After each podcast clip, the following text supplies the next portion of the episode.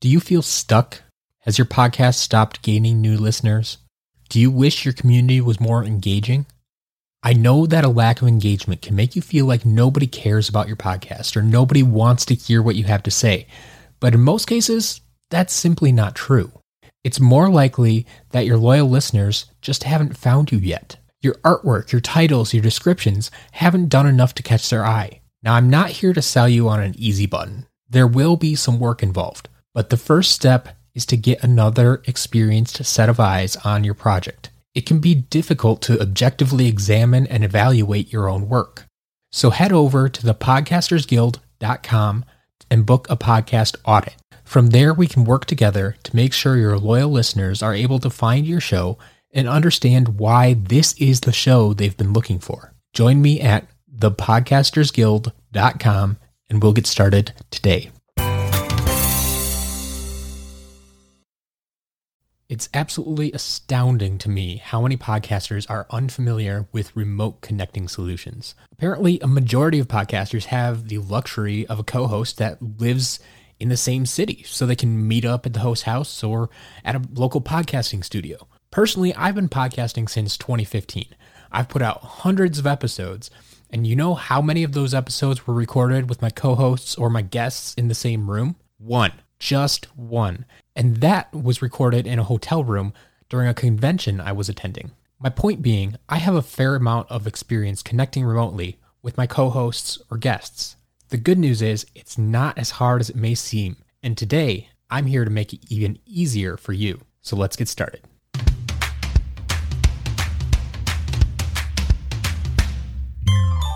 Podcast Better is for you, the podcaster or soon to be podcaster who has a business, a cause, or a hobby that you're passionate about. Each week, we'll take a closer look at the mental, physical, and technical skills necessary to produce a quality show that your fans will want to listen to. Thanks for sharing part of your day with me so that we can podcast better together. Welcome, welcome, welcome, fellow podcaster. This is another episode of Podcast Better, and I'm here to help you. Today we're talking about remote connections. And what do I mean by this? I mean Zoom, right? Everybody knows about Zoom now. Everybody and their mother literally knows about Zoom. They know what Zoom is, they know what Zoom is for. And a lot of people, some people even have their Zoom shirt, right?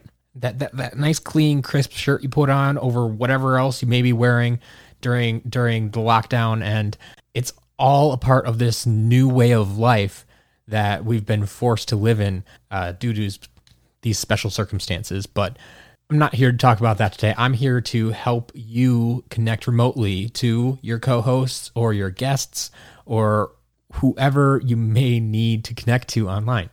As I said in the opening, I've been doing this for a while. I've been podcasting since 2015. I've had, I live in Wisconsin. I podcasted for two years with a gentleman out in Washington. Washington State. So nowhere near each other. The entire two years, we never were in the same room for the podcast. I had another show where I I was a solo host, but I ha- often had guests on the show, and these guests were from all over the U.S. I had guests from the United Kingdom. I had guests from Australia, all over the world. I'm currently on a show with another gentleman from Florida we have never recorded an episode of our show in the same room together. Last week, I just had, or not even last week, last episode, I just had my first guest on here, Podcast Better. How did we connect? We're not in the same state. We're not in the same room. We connected remotely online. So I think part of the frustration with connecting remotely is just that there are so many options out there. I mentioned Zoom. I have used personally, I, have used Zoom, I've used Skype, I've used Google Hangouts and I've used StreamYard and a little bit of BeLive, B.live. All of these services do have their own kind of purpose, their their usefulness, their special cases where one might be better than another. But when it comes down to podcasting, I have settled on one service and unless something drastic changes, I don't see me moving away from them for a long time to come. I, I will say I started off with Skype. It was what I knew. It's what other podcasters I, I had talked to were using at the time back in the day. It, it was a lot of the services that are out there now didn't exist when I started podcasting. So I hooked up my Skype account, I figured out how to record Skype calls, and we went about it that way. Over the course of time, though, I started wondering, you know, is there something better? Is there a better solution? Because occasionally I, would have to deal with Skype updates or dropped calls or poor quality in the recording and just started to wonder like maybe there is something better and as i branched out and, and started creating more podcasts i just naturally started to explore different options whenever i started a new podcast i would try something new whenever i was a guest on someone else's podcast sometimes they used a different solution so i wasn't always on skype and so i got to experience that as well so while i could do an entire episode on the pros and cons of each of these different options I'm just going to come down and say that I have settled on StreamYard. There are a number of reasons for this, and, and this is what I want to cover here today. I want to explain not only why I settled on StreamYard, but also encourage you to find a solution that incorporates video into the recording. There are a number of reasons for this, and we're going to get into that right now. But why did I settle on StreamYard? The first reason that really drew me into StreamYard was the ease of use. Not only for me as the host, but even more so for the people I was connecting with. Whenever you use Skype or Zoom or something like that, there, there's usually a download involved. StreamYard, zero downloads. When I was using Skype, almost it, felt like every week. It, it probably wasn't. It was probably, you know, maybe once a month or something there was another Skype update. And then I had to make sure I updated. I had to make sure my co host updated so we didn't have any uh, conflicts there in the recording and just all these little things that became frustrating over time. So, ease of use, no downloads. All, all you ever have to do is take the URL, send it to your guest, and you're good to go. They just click the link, it opens up in a browser, and they are in to the recording with you. What's even better now is just in the past month or two, I think, StreamYard introduced a, a mobile friendly version of this, meaning that your guests can join you from a phone, from an iPhone, from a smartphone. Once again, they just have to click on the link. It'll open it up for them, connect, use their, their microphone and their camera on the phone, and you're good to go. It's so simple, so easy.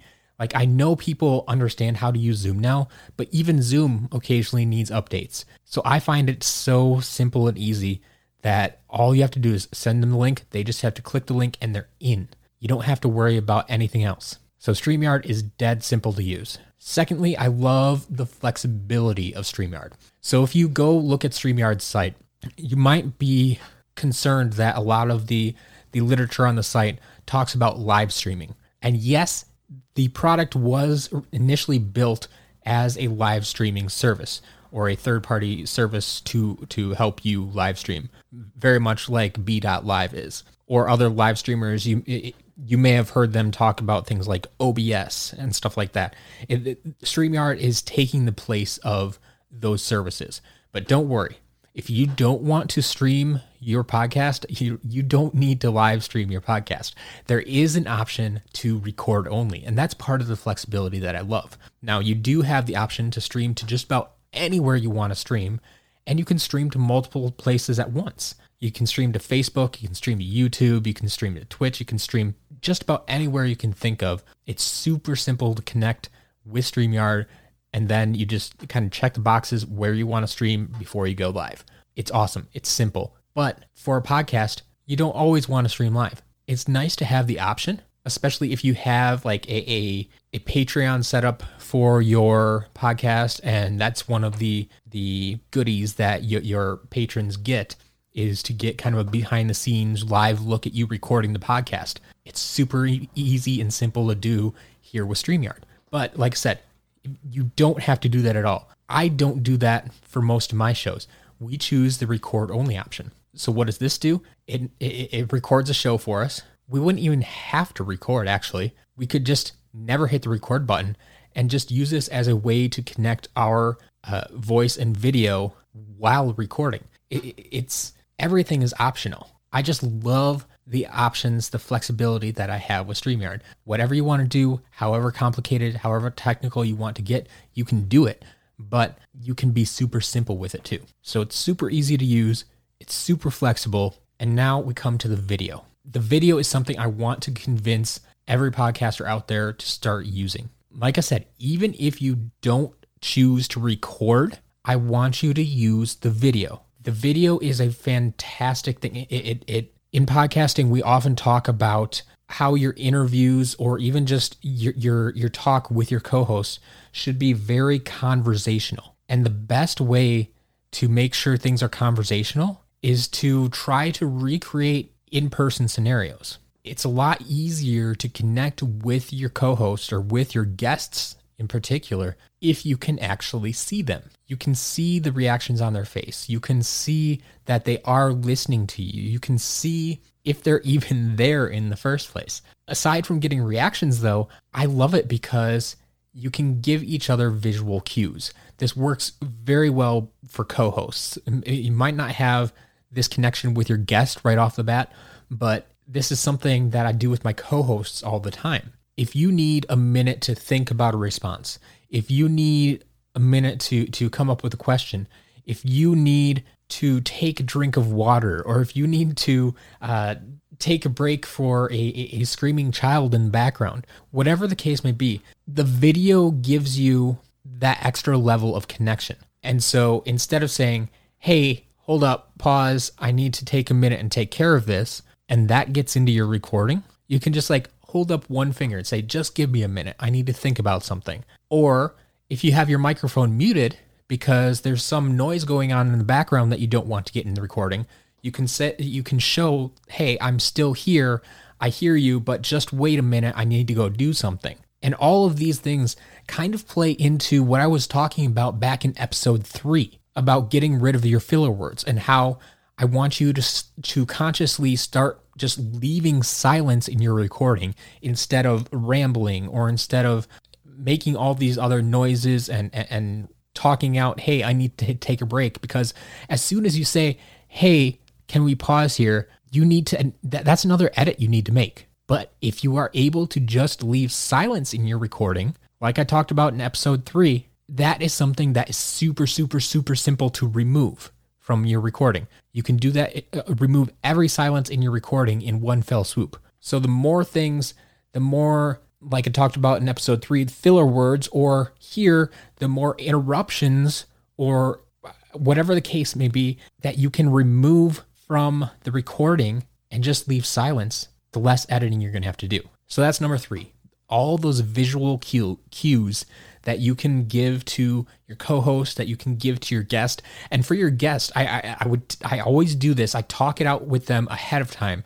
Say and I tell them too, if you need to think about an answer, please take your time and think about it. Don't talk just for the sake of talking. And explain this to them that you can eat it when it comes down to the editing process. It's so much easier for you to remove silence than it is for you to remove other talking in words and ums and ahs and all these other things that they may try to fill the silence with. All right, so we're up to three. We have ease of use, we have flexibility, we have the visual cues. Now, let's say I've talked you into the recording of the video. And there are a few reasons to do this. Like I was saying, even if you don't live stream it, you can still record the video, and that gives you a lot of options afterwards. You can repurpose this video if later on you choose you do want to put the video up, whether it be on Facebook or YouTube or whatever, you'll have a copy. You, you maybe you didn't want to put out the the live version. You, you didn't want to stream it live because there are a lot of awkward moments, a lot of silence and such. And you want to put a more concise edited version up. Well, you can do that. You'll have your video, you can edit it, and then you can post it later. Maybe you don't want to post the entire video there, there's an argument to be made for that as well. And that's something I'll cover in a later episode too. But maybe you just want to put clips of your show on YouTube or any other platform for that matter. Just kind of teaser clips to get people excited about your episode. You can do that with the video that you've recorded. So it's not just an audio so people actually have something to look at. They can put a face to your voice. They can put they can see maybe they, you have a famous guest on. Why wouldn't you want to share their face and say, "Hey, look who I got to talk to today." So whether you want to put the whole video up or put clips up, you have different ways of repurposing this video that could come in handy, but it's good to have the video just in case. And speaking of just in case, brings me to point number five a backup recording. This has been amazing. I ha- thankfully I haven't had to use this yet, but if you live stream it or record it, you always have a backup recording. I do all my recordings directly into my Rodecaster Pro. I would highly recommend recording into something digital like this, whether it be a Rodecaster or uh, Zoom H4n or H6n or H8, whatever you want. I love recording into the Rodecaster Pro because it allows me to kind of produce the show on the go. And I have all the options there in front of me. It's it, it's all right there in one nice little box. Not only is it nice to have it for me when I go to edit the show that it's all kind of put together already. I don't have to piece together my intro and and, and my interview and the outro and all these other things it's all kind of pre-done for me. Plus, if you're doing it this way, it will make your live streams, if you choose to do that, sound even better as well. But my point being, if you record with StreamYard, should something go wrong with your digital recording from the Rodecaster or whatever other device, I mean, even if you just record straight into GarageBand or Audacity or whatever program you choose to use, in case something goes wrong with that, maybe you actually forget to hit record. It, it's happened to the best of us. Or the file gets corrupted, or you forgot to put the SD card back into the recorder. If you were recording through StreamYard, you will still have a solid recording. The quality might not be quite as great. The, the, the audio is going to come in, in one track. You won't be able to fine tune as much in the editing process, but you won't have lost the entire episode. So there you have it. My five big reasons why I love to use StreamYard. It is super simple and easy to use for you and your guests or co hosts. It has a lot of flexibility built into it. Number three, the visual cues that you can give to your co hosts, to your guests, to just make a better recording overall. So it means less editing for you. Number four, you can repurpose the video later on. And number five, you have a backup recording. If that's not enough to convince you to use StreamYard, I don't know what else I can tell you. If you do have questions, though, about it, please, please come ask me.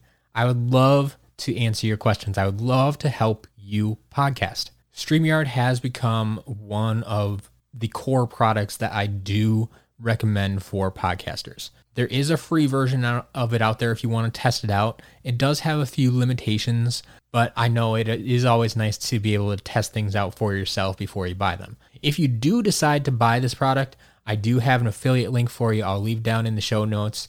I would greatly appreciate if you use it, but I obviously can't force you to do so. So it's there if you would like to use it. In any case, I do hope that you consider using StreamYard or even just some other remote solution that provides you with video. Like I said, even if you don't record the video, being able to see your guests or co hosts is so valuable. All right, I think that's enough for me for today. So get out there, keep podcasting, get StreamYard, and I'll talk to you later. If you're starting a podcast soon, you're going to need a podcast hosting company. For that, there's only one company I recommend Buzzsprout. Buzzsprout has a clean, user friendly interface. Their system is set up to walk you through every step of the process you need to set up your podcast but if you ever get stuck, I'm more than happy to help you out. Buzzsprout also has the best customer service I've ever experienced, so even if I'm unable to help, rest assured that your problem will be handled. You can try Buzzsprout free for 90 days to see what it's all about by using my affiliate link. Just go to thepodcastersguild.com slash buzzsprout. That's thepodcastersguild.com slash buzzsprout. If you use that link and choose to upgrade to a paid plan, Buzzsprout will even send you a $20 Amazon gift card after your second paid month. It's a win for everybody. Let me know if you have any questions. But head on over to thepodcastersguild.com slash buzzsprout today, and I can't wait to see what you create.